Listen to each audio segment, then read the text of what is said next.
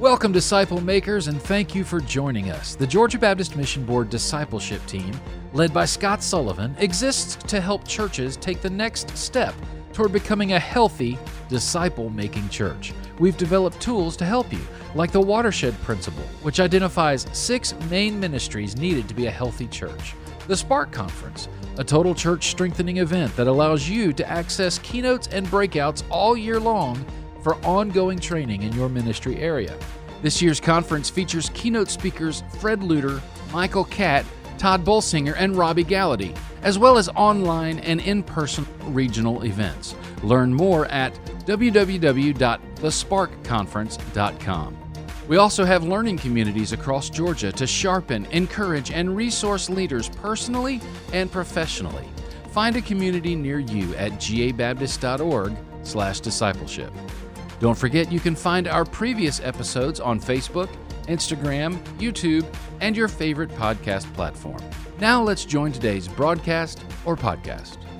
Welcome to our Georgia Baptist Discipleship family, and man, are you going to be glad you joined us today, because we've got Dr. Bryant Wright and Chris Trent with us today. So Dr. Wright is an author, national speaker, one of the most respected leaders in the Southern Baptist Convention. He served as senior pastor at Johnson Ferry Baptist Church there in Marietta for 38 years to the day, and he served as the president of Southern Baptist Convention from 2010 to 2012.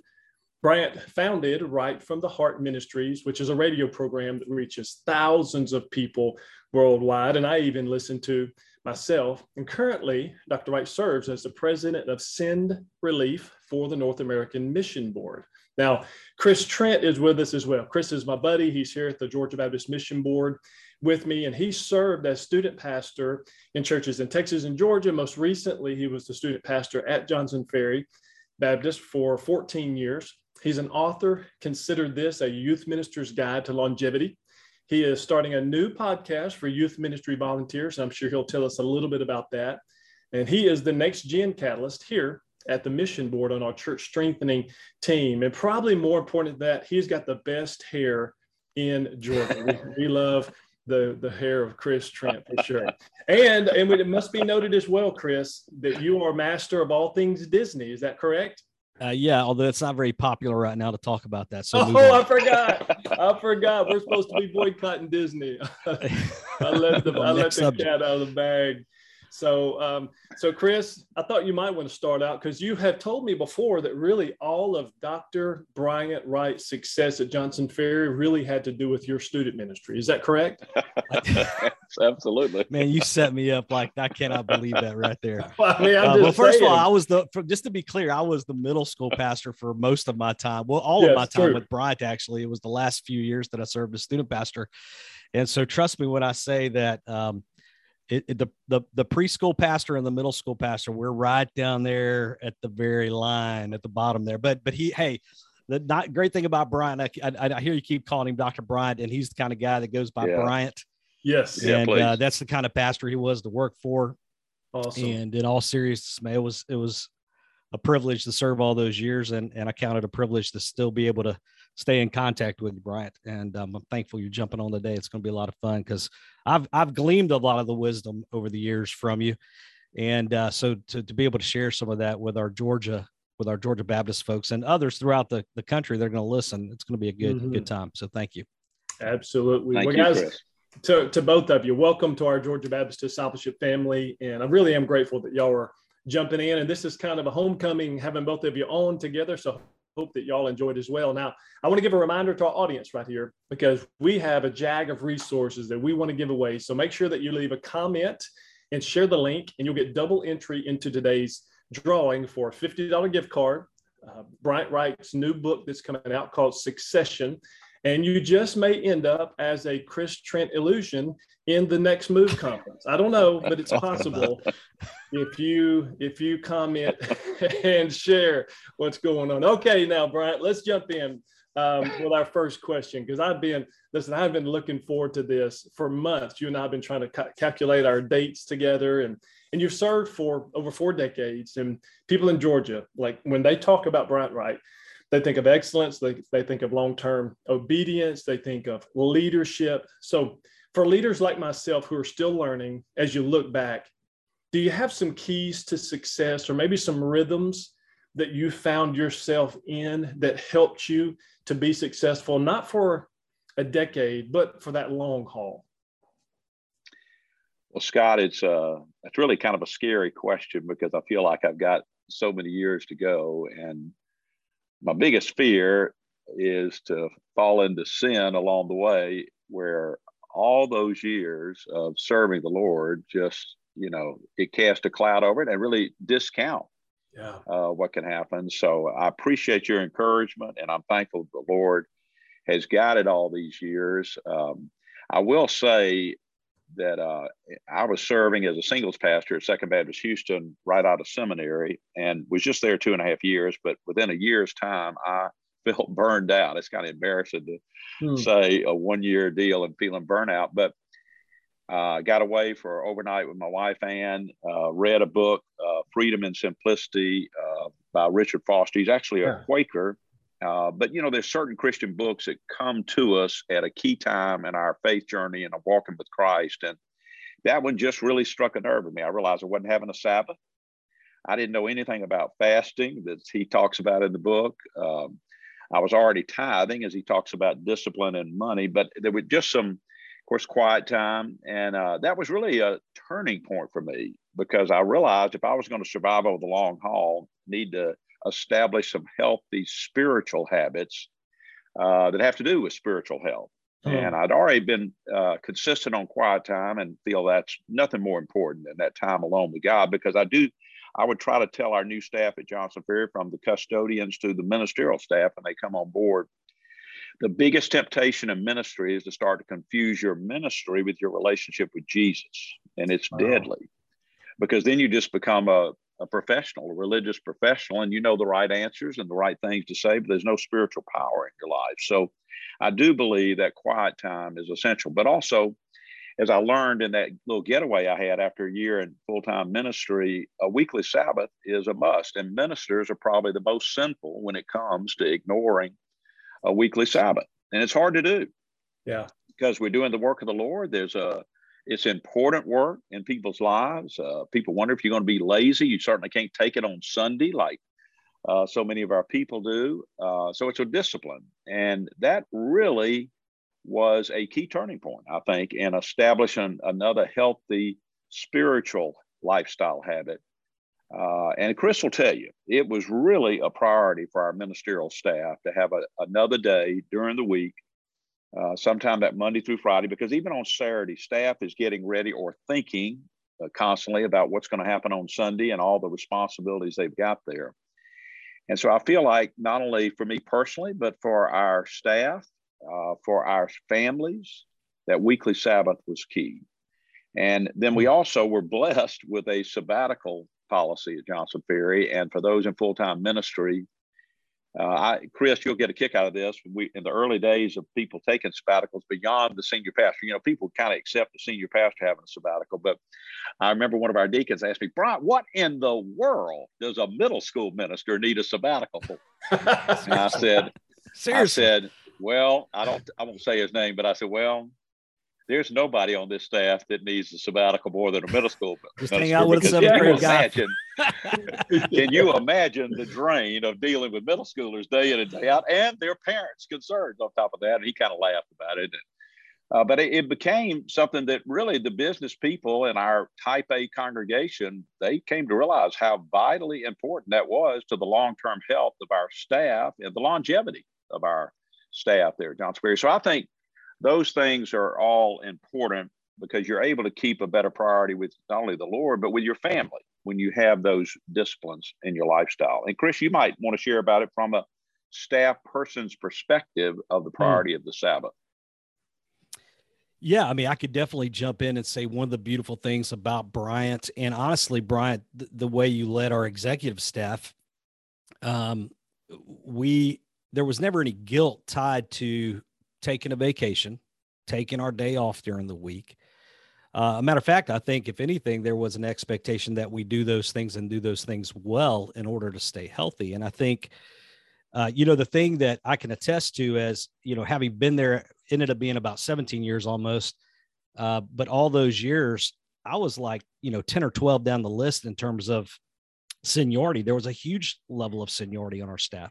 And I think that speaks to the fact that, yes, in order to maintain longevity like that on your staff, you've got to have a group of people that are healthy. And it's not just you're working at a big church so you can just stay there forever. I mean, there's got to be some health there spiritually and physically. And I always felt that support from the top down. So that's a beautiful thing. Yeah, that's good. Hey, Bryant, let me ask you a quick question, because I've got a couple of buddies that have taken sabbaticals in the last year, and it's the first time their church has ever given. Now, they're in medium-sized churches, around 400, 500, yeah. But I'm seeing a lot of the smaller churches, the pastor's saying, I wish I could, man, I need that. I'm struggling. I'm burned out, 2 years pandemic, all that. But the church doesn't offer a sabbatical. Do you have any wisdom, or maybe what would you do if you're in that church of 150 ish and you feel like sabbatical would be the best thing in the world for you, but you don't really know how to go about working that out with the leadership structure in that small church? Well, that's a great question, Scott. And I would begin by going to the leadership, whether it's the chairman of the deacons or chairman of the personnel committee, the key, and not just those that are by office, but those who are seen in the church as the really influential leaders, and just share your desire for that, for the long-term health in ministry. And really, Scott, I think when you're pastor of a small church, the sabbatical is more needed than any other size church. Mm. Because I pastored a small church. When you come in, you're the founding pastor meeting in a doctor's office with a few families. I mean, I know what it's like to pastor a small church, and you're doing everything. Whereas when you get to be a pastor of a megachurch, you've got all kind of staff that's got all kind of specific responsibilities that carry on while you're not there. But when you're a small church pastor, you're doing everything.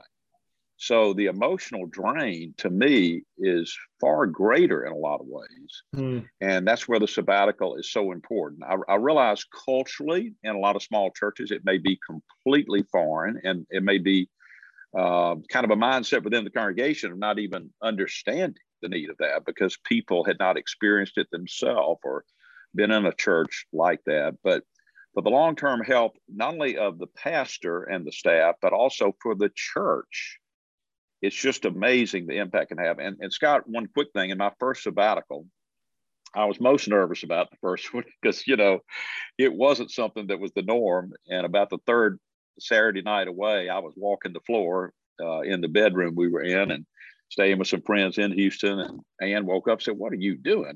About 3 in the morning, I said, well, I'm just scared to death. I mean, we're going to be away 10 weeks and I'm not going to preach for 10 weeks. That's driving me crazy. And what's going to happen to the church? All, just all yeah. kind of fears. Anyway, and she said, well, if you're going to act like that, let's go on home. I said, well, I don't know if I really want to go home right now. But it wasn't bothering you that bad, was it?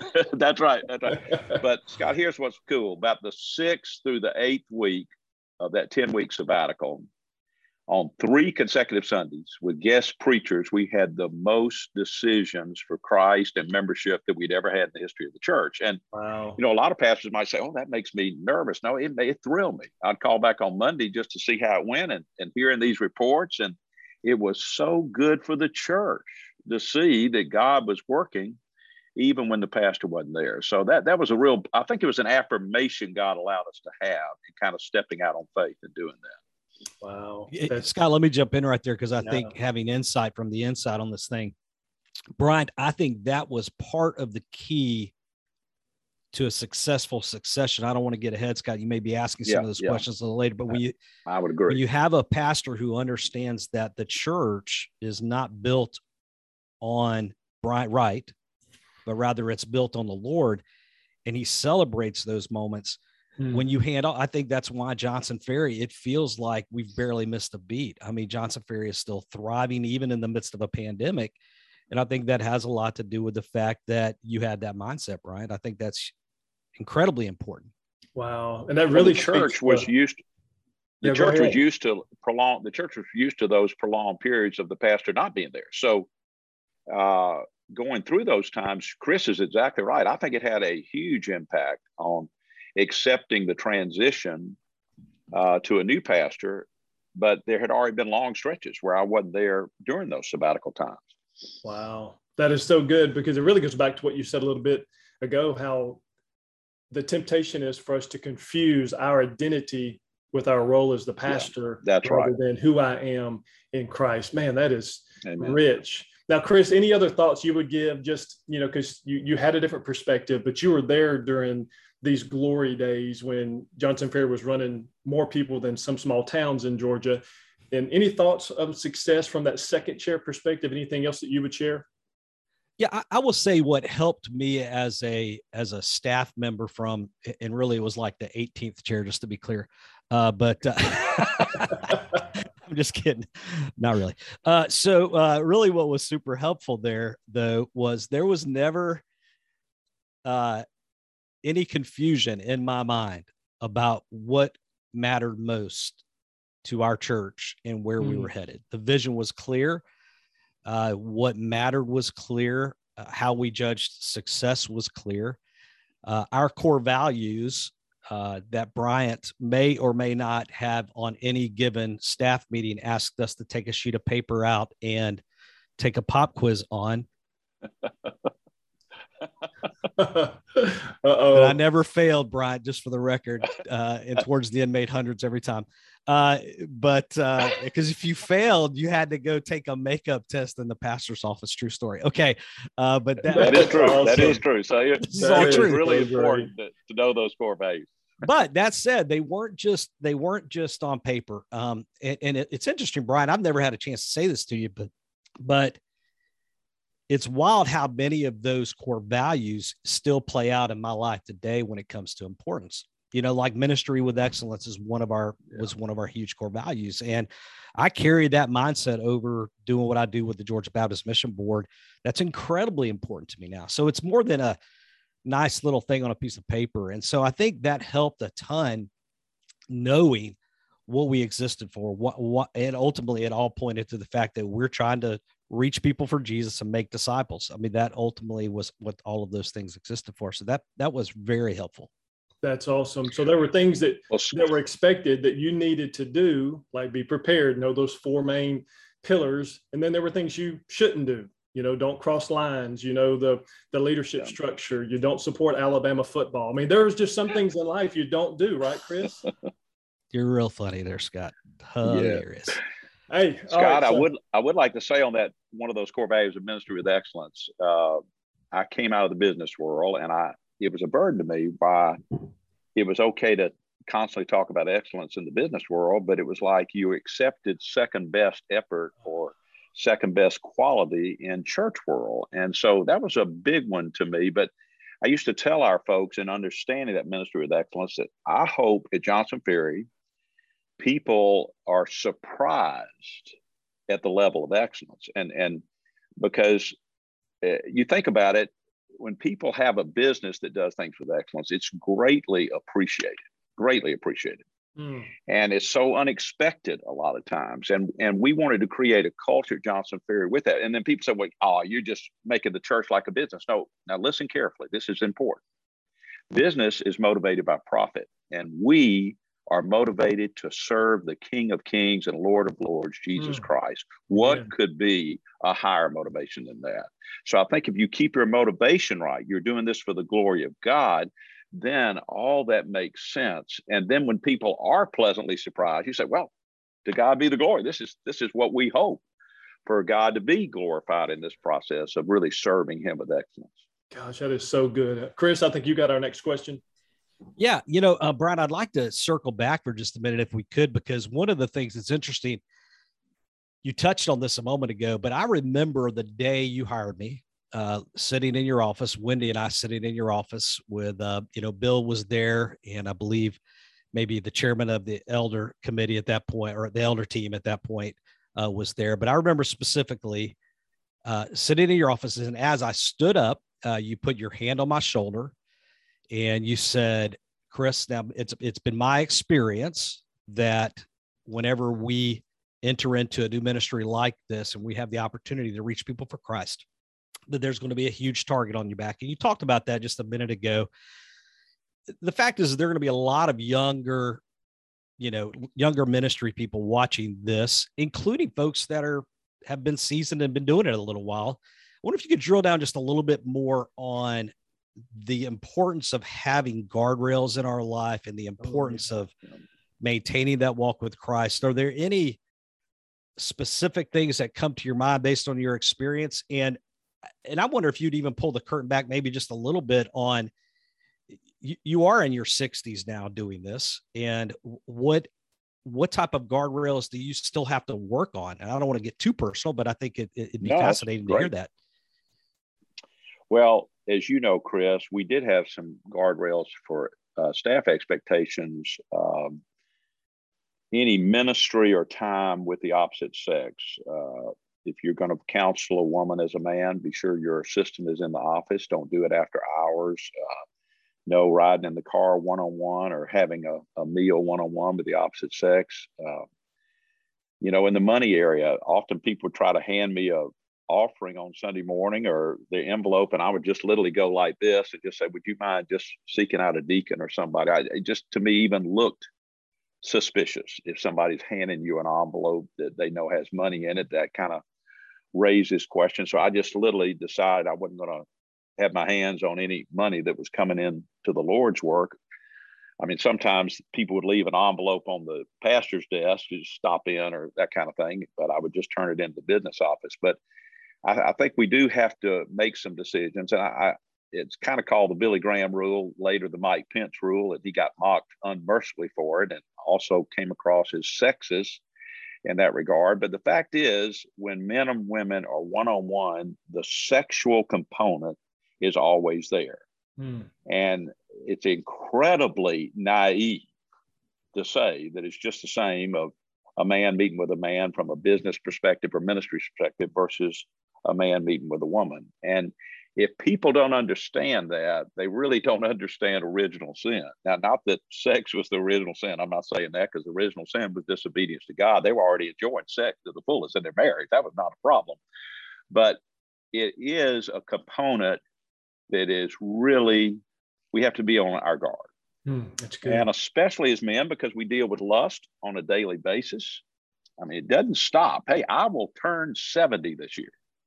And I know people can't imagine 70-year-old men having lustful thoughts, but I do. I mean, it's just a reality in our sin nature. And then you get emotionally involved in a counseling situation or the intimacy of having a meal with somebody.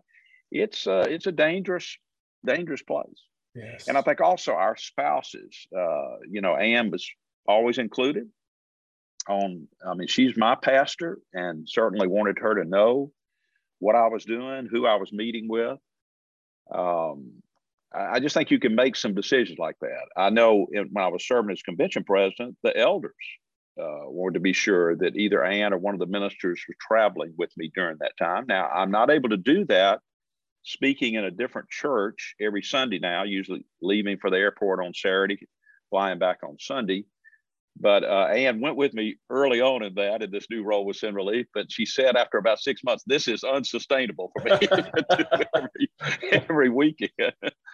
But still, even there, you know, I told our staff, when you're on the road and other staff people on the road, maybe a mission trip, whatever, no going into one another's hotel room for any reason. Just, you know, you stay out of these situations, and then we still can fall into sin, I realize, but at least it limits the opportunities to fall into sin. So I think those are guardrails, Scott. I'm glad you asked, because I know that's mocked a lot today, especially women and men and the sexist aspect that it appears to have. But there's just a spiritual naivety if you overlook the sinful sexual component in one-on-one encounters with men and women. Gosh, that is so good. Now, let me give an outsider perspective on what I am seeing between you two men. Chris, everything you do here in the office, you have a direction you're headed, you're focused, and you're full bore the whole time.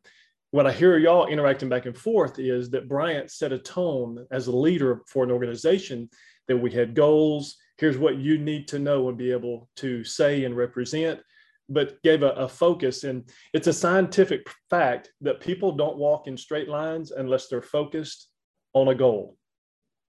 And true story, if you drop a person off in the middle of the desert and ask them to find their way out, they're going to walk in circles because one leg is shorter than the other.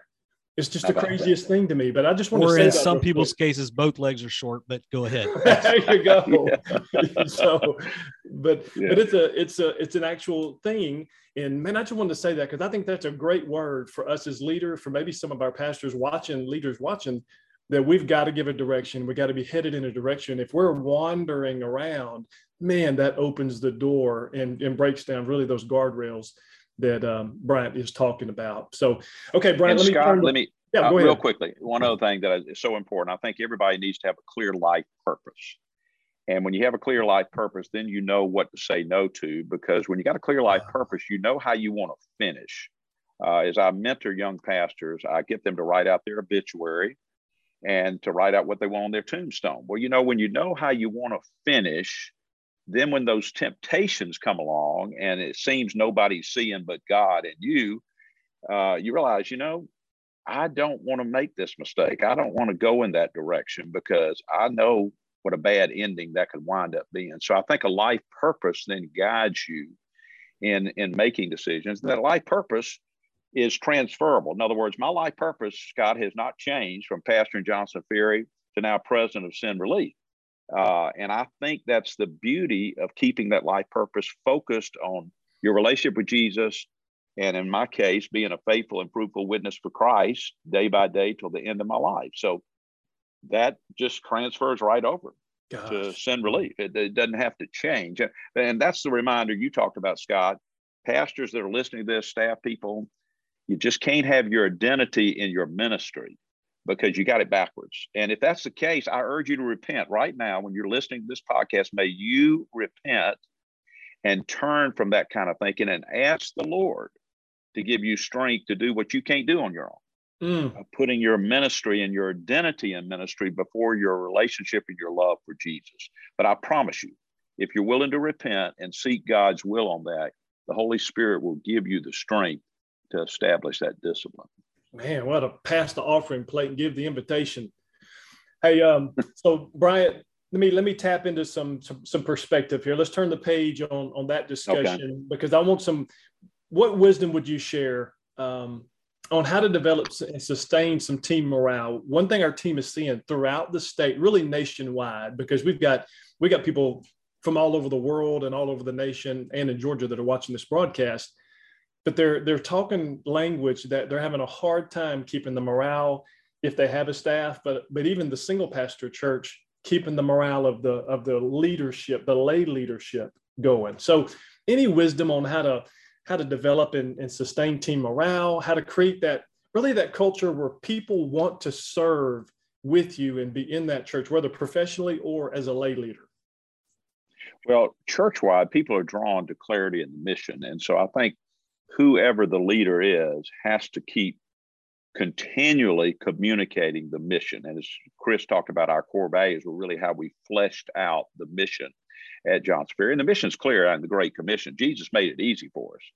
The Great Commission is very, very clear. So keeping that mission before the church constantly, I think, is a unifying force. You know, people talk about they don't want to do anything to disturb unity. Well, that's backwards.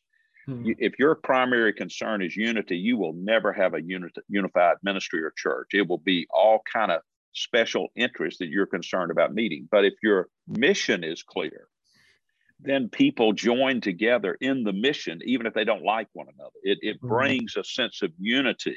Think about all those soldiers in World War II. They had a mission basically to free Europe from the tyranny of Adolf Hitler. And they were from Jersey, they were from farms in Alabama, they were from California surfers, but they didn't probably like each other that much, but they were unified on the mission. And some of those guys became the best of friends for life because of that. So the mission is what keeps us focused in the right direction and keeps the church going in the right direction. I think that just, you can't overstate that. Wow. And looking for that spirit in the local church. That is so good. And I've discovered, Chris, and I don't know if you have any input here as well, that people remember a little of what you say, but a lot of how you make them feel. And that culture, Bryant, that you're talking about, it's one thing to have the sign on the side of the church that says you belong. Yeah. But it's another one, if they come inside and that doesn't match, if they don't belong when they get inside. So, gosh, that is so good. Any follow-up thought there, Chris? I don't want to leave you out on here. Yeah, you know, well, here's what I'm thinking, what's occurring to me right now. It's very possible after, for me, the last 15 months of doing what I'm doing and traveling Georgia, and I know for Bryant as well, as he has traveled now, he has experienced smaller churches as well, and it's probable that there's some folks watching this right now and say, well, it's easy for a couple of megachurch guys to sit here and talk about all these things and talk about vision and staff morale and all of these things. But what I've learned is I think all of these things apply regardless of you being in a megachurch setting where there's multiple staff, or even if you happen to be the only full-time staff on your church, because vision applies regardless of the size of your church. And if anything, I think what it's going to help do is it's going to clarify direction whenever you are in those early stages.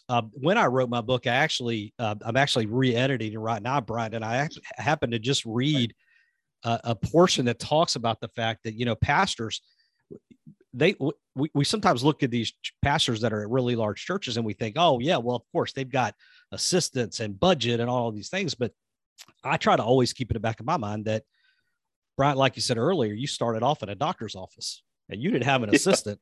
You didn't have any, I mean, it was you know, and I was the staff. Yeah. Yeah. You were the staff. And so the principles though, it's not that your goal is to become a mega church, but your goal should be to reach as many people possible for Christ, whether you're a small church or a large church.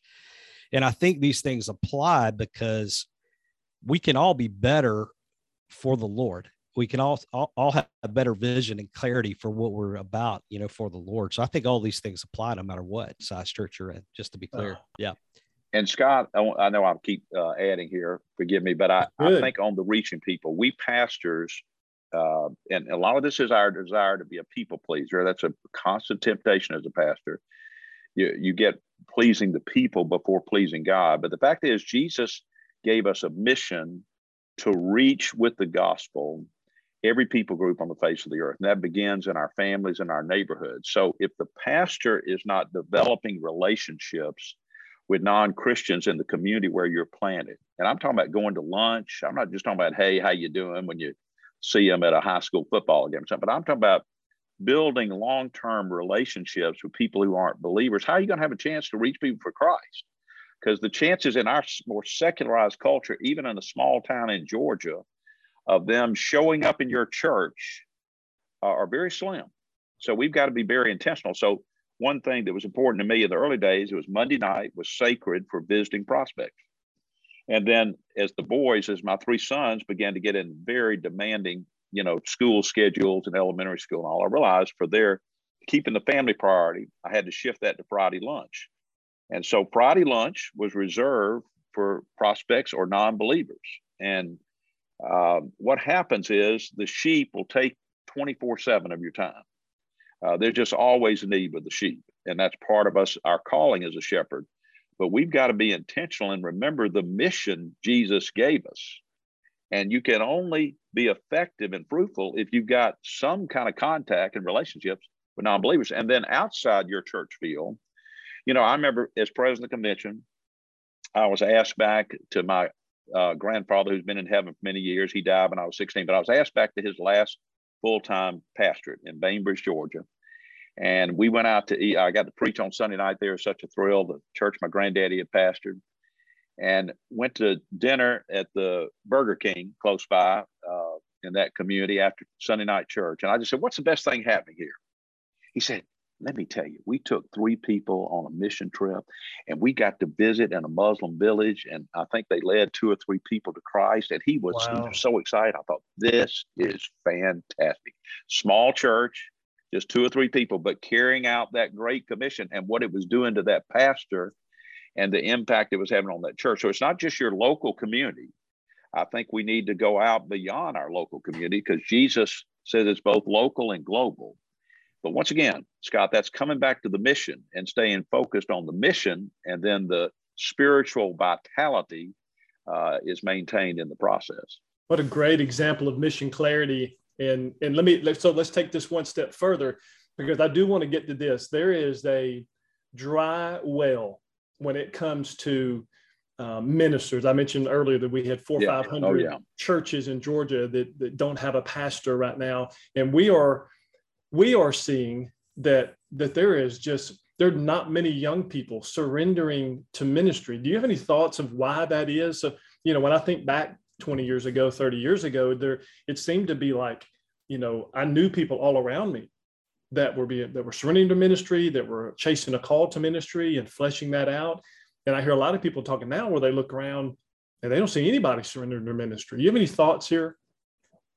Well, Scott, I appreciate you asking that because it's very convicting. I think one thing that I was weak on as a pastor was urging people to pray to discern if God was calling them into full-time ministry. I just think that was a weakness on my part. Now, I think because the mission trip experiences took off in Johnson Ferry, the Holy Spirit used those experiences to where many people began to be called into full-time ministry because God does something special on those mission trips. I mean, I know it's just a short-term thing, but God does something special when people get out of their comfort zone and see they can be used by the Lord in a great way. But I do think it was a weakness. I should have extended the invitation more for people to consider the call to full-time ministry.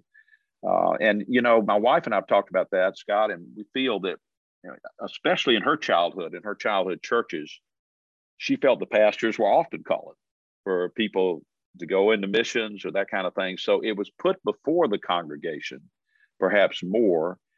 And so that's something I should have done better as a local church pastor.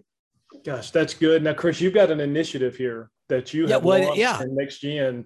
Tell us a little bit about that. Matter of fact, that's a great word that Bryant, that you have attached this experience with a mission trip with that call to ministry. Gosh, that's really good. Any thoughts, Chris? Yeah, a couple thoughts. One is I would probably, you and I know we love each other, so I can come at your question and take issue with it just a little bit. Go ahead. I'm talking to Scott though. I wouldn't disagree with you, Brian. Oh, okay. He's still scared. You live right down the road from me, man. I ain't saying nothing. Okay, so I know I could though. Just to be clear, no, I would say I don't think it's so much that kids aren't responding to the call, and I know you well enough, Scott, to know that you feel this way. It's that we've not in the last maybe 15, 20 years, we've not done a great job as churches extending the call and providing a way, a pathway, a pipeline, if you will, for kids that are called. Because what we're actually seeing is when you have guys like Shane Pruitt, who works with Bryant as he's traveling the nation, anytime he gives an invitation right now for kids to respond to a call into ministry, scores of kids are coming down. Kids are in fact responding. So the question I think that is before the church, including all of the folks listening, I would plead with everybody listening that you ask the question, what is in place at your church, whether you're a small church, big church, medium-sized church, what is in place at your church for that student that feels that call into ministry? What exists for you to help them get from 8th grade, 9th grade, 10th grade, to that moment they take their first ministry? And I would say this, because here's the challenge that we as grownups need to remember about this next gen. When you say, let's say it's a 10th grader that makes that decision to go into ministry. If you go from that point and you draw a timeline to the moment they set foot in ministry, well, when I was growing up in the 80s, you know, my youth pastor stepped in and helped me figure out the steps to get to that. But there weren't near as many. There were some potential derailing moments, but there weren't near as many. But I would say now in the current generation that we live in, there are an incredible number of opportunities for students to get derailed from a calling that they feel on a mission trip or a camp or wherever that might be when they're in the 10th grade, because there are so many options for young people today when it comes to career and how to make money and all of those things. So I think what would be important would be to say, what are we doing in the local church to help those students that feel called? And what we're trying to do just to model that is every big event that we do when we extend that call is we do a follow-up 1-year process where we take students that feel called to ministry, through a Monday night, the first Monday night of each month. I've still got my group from last summer, a group of teenagers from all over the state of Georgia. We get together once a month, but we require them to have a ministry mentor. And it's just a process. It's not where it needs to be just yet. We're still figuring things out, but the key is that we've got something in place. And I think that would be incredibly important for everybody. So that's good. And that was my biggest rant of the entire interview. I won't get that tested, but you got me a little, I get a little snarky with that conversation. Oh, you're getting all spicy on me, Chris. You're just jumping in there, bro. No, that's good. And really what it does, it requires us to think a little bit differently instead of settling in and being too comfortable, but to consider what's going on around us, which really, and we're losing time here. We're running out of time. So let me be quick about these next couple here, because I do want to hit them. Just get some quick thoughts here, because I have just a wonder in my heart, Bryant. I'm wondering if the pathway to success is changing or has changed. And let me just tell you what I mean by that. When I was a young minister, I've been in ministry 33 years now.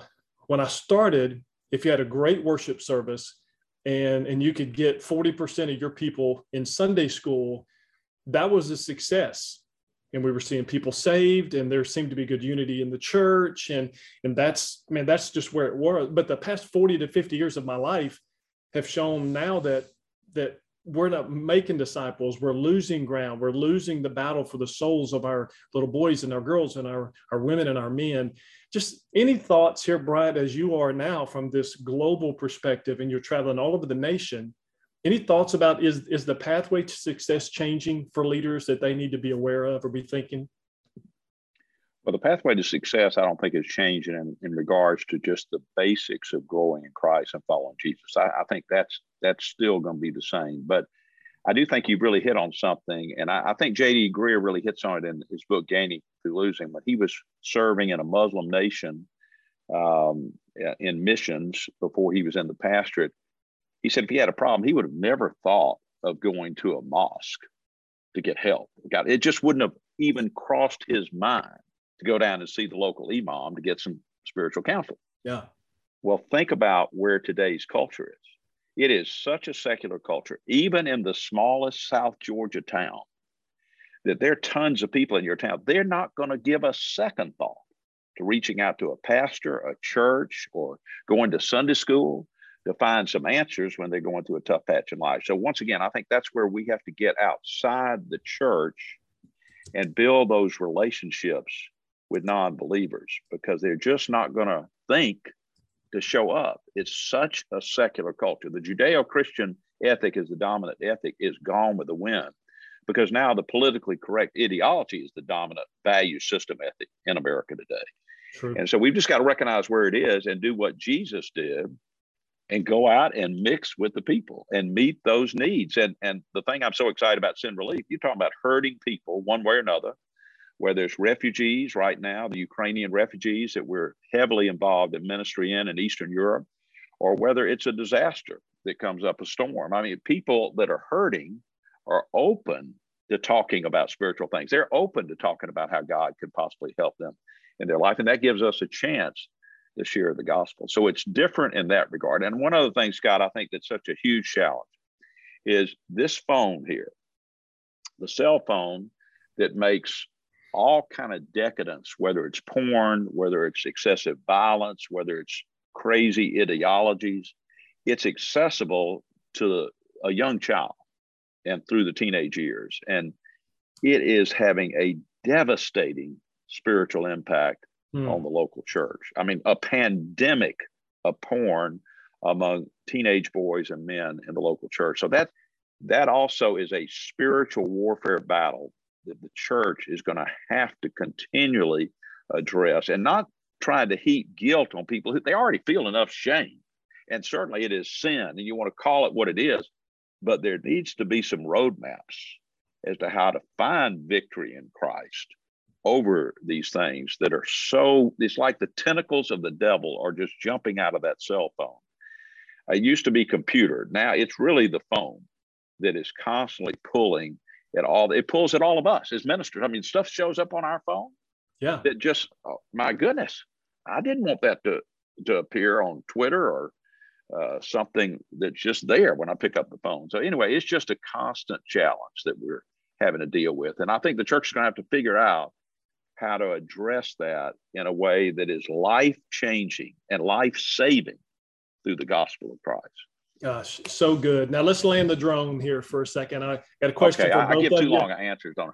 No, that's perfect. That is exactly why we have you on here, Bryant, because that is a nugget of wisdom. Because, I mean, the reality is we all carry around a supercomputer in our palm of our hand. That's right. Absolutely. Everywhere we go. There's almost nothing we can't do or access, which brings incredible responsibility as well as some limited benefits. But I do have a question that I want to land the drone, like I said, here with both of you guys. Chris, we'll start with you first. Because Bryant talked about having a purpose in life, a life purpose that is stated, where you're headed. And we all want to have some sizable impact in our lifetime. We want to leave it better than we found it, right?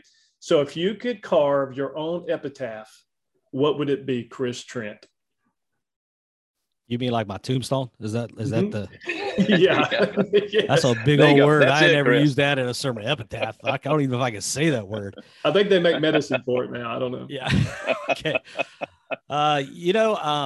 Family always comes to mind in these moments, but my walk with Christ as well. I think loved Jesus, loved his family, and just that it's clear that I lived my life for the Lord, tried my best to live my life for the Lord. And that at the end of the day, my family was more important than anything else that I may have accomplished or been a part of. Love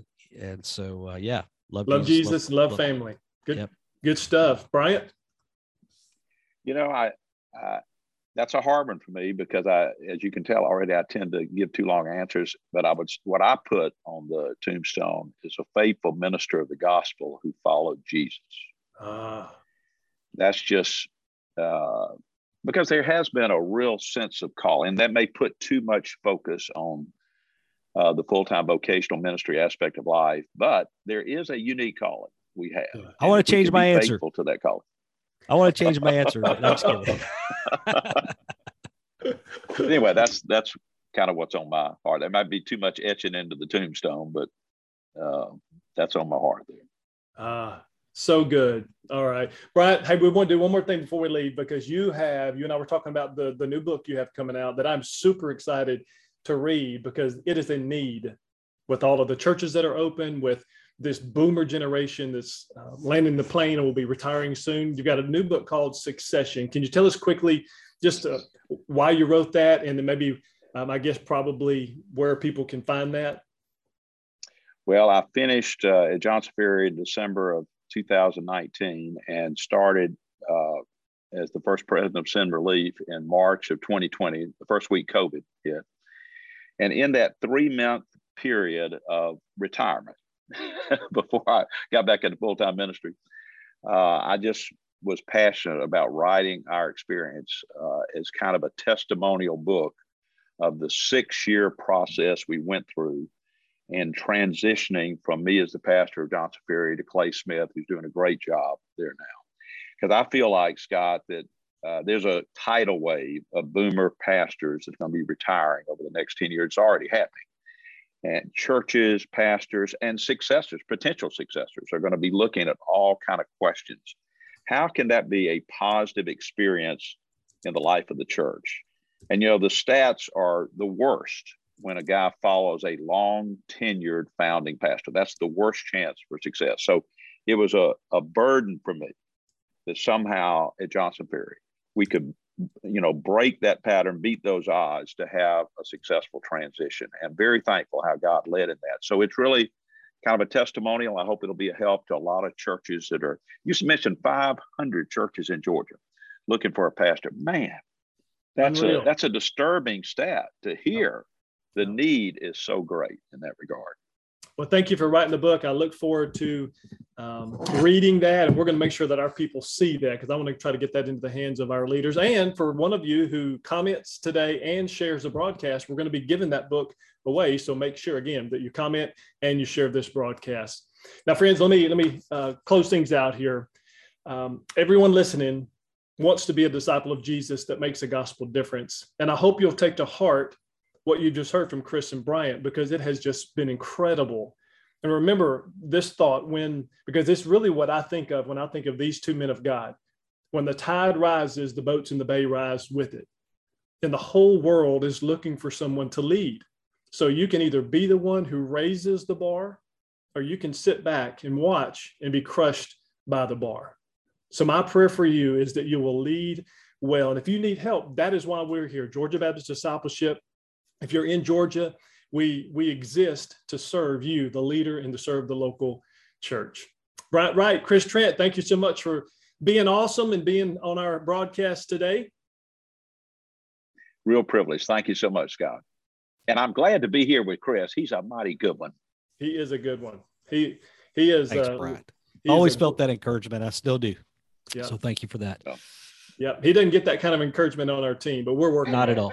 Not at all. Well, y'all better see the light there. I hear you. Latta Melton, John Graham, thanks for producing. And I want to say a thank you to our listeners, because for those of you who are giving to the cooperative program, that is the reason we're able to do this broadcast. So thank you for giving generously. And I pray that today's discussion with Bryant Wright and Chris Trent will equip and inspire you to go and make world-impacting disciples. Thanks for listening. We want to continue the conversation from today's broadcast in a learning community near you. These learning communities are designed to celebrate your biggest wins, resource your greatest need, and help you finish well. We also want to give you a free gift, the 5 discipleship shifts most churches need to make to produce world-impacting disciple makers. You can download this resource by going to ministryboom.com. This 5-page PDF is a discipleship alignment checklist. The Georgia Baptist Mission Board is able to provide resources like this because of gifts from Georgia Baptists to the cooperative program. For more information on this broadcast and a customized discipleship plan for your church, visit gabaptist.org/discipleship. Engage with us on your time through Facebook, Instagram, YouTube, and all podcast platforms. Lastly, if you've benefited from this conversation today, please share this with a friend as we seek to help churches make world-impacting disciple makers.